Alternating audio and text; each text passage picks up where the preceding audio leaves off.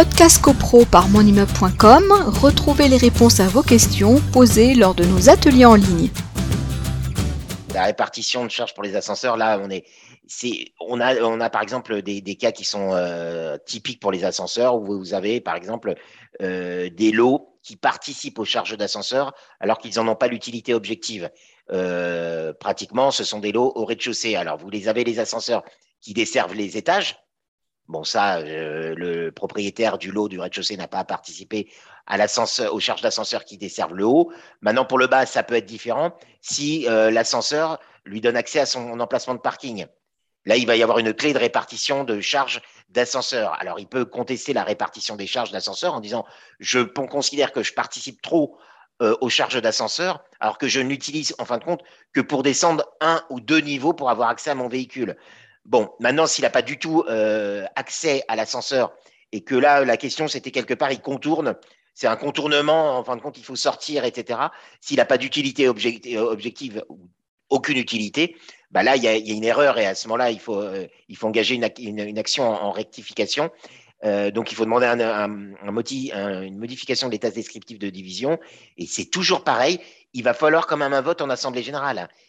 Et si le vote est négatif, eh bien, à part une décision judiciaire qui annulerait la résolution qui ne donnerait pas euh, satisfaction à celui qui a demandé une, modification de l'état descriptif de division, ben c'est un jugement qui, seul, euh, une décision peut aller au-delà.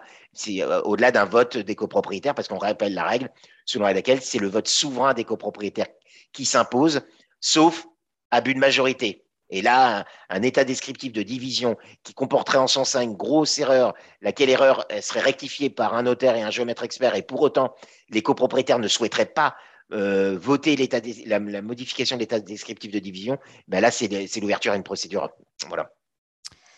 Alors, on est toujours là. Alors, donc, donc tu, nous as dit tout à l'heure que quand il y avait un changement de destination d'un lot, hein, Frédéric, mmh. ça a entraîné euh, forcément une, modification euh, aussi de l'état descriptif de, division et euh, avec une incidence sur, les, sur les charges.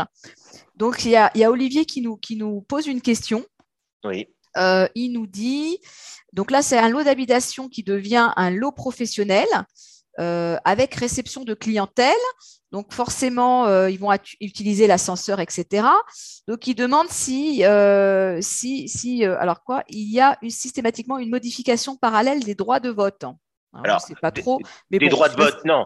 Des droits de vote, non. Mais de la modification de la grille, oui. Oui. Parce qu'effectivement, on le sait, par exemple, dans des règlements de copropriété, quand vous avez des, des lots où il est indiqué que peuvent s'y exercer une profession libérale, on sait très bien que réception de clientèle entraîne utilisation plus fréquente de l'ascenseur. On sait aussi, on rappelle la règle hein, selon laquelle euh, les appartements plus hauts, les appartements sont situés en étage élevé, plus les charges euh, relatives à l'ascenseur vont être en proportion parce qu'on utilise plus d'énergie, etc. On va plus utiliser, on va plus mettre à, contribution euh, l'ascenseur. Mais si c'est de l'habitation qui devient profession libérale, oui, là, il va y avoir la, réception de clientèle et ça va entraîner un modificatif. Alors, qui va s'occuper de tout ça? Le notaire, en fin de compte, lui, euh, il va proposer un acte, mais l'élément déterminant, c'est le géomètre expert. Podcast CoPro par monimmeuble.com, retrouvez les réponses à vos questions posées lors de nos ateliers en ligne.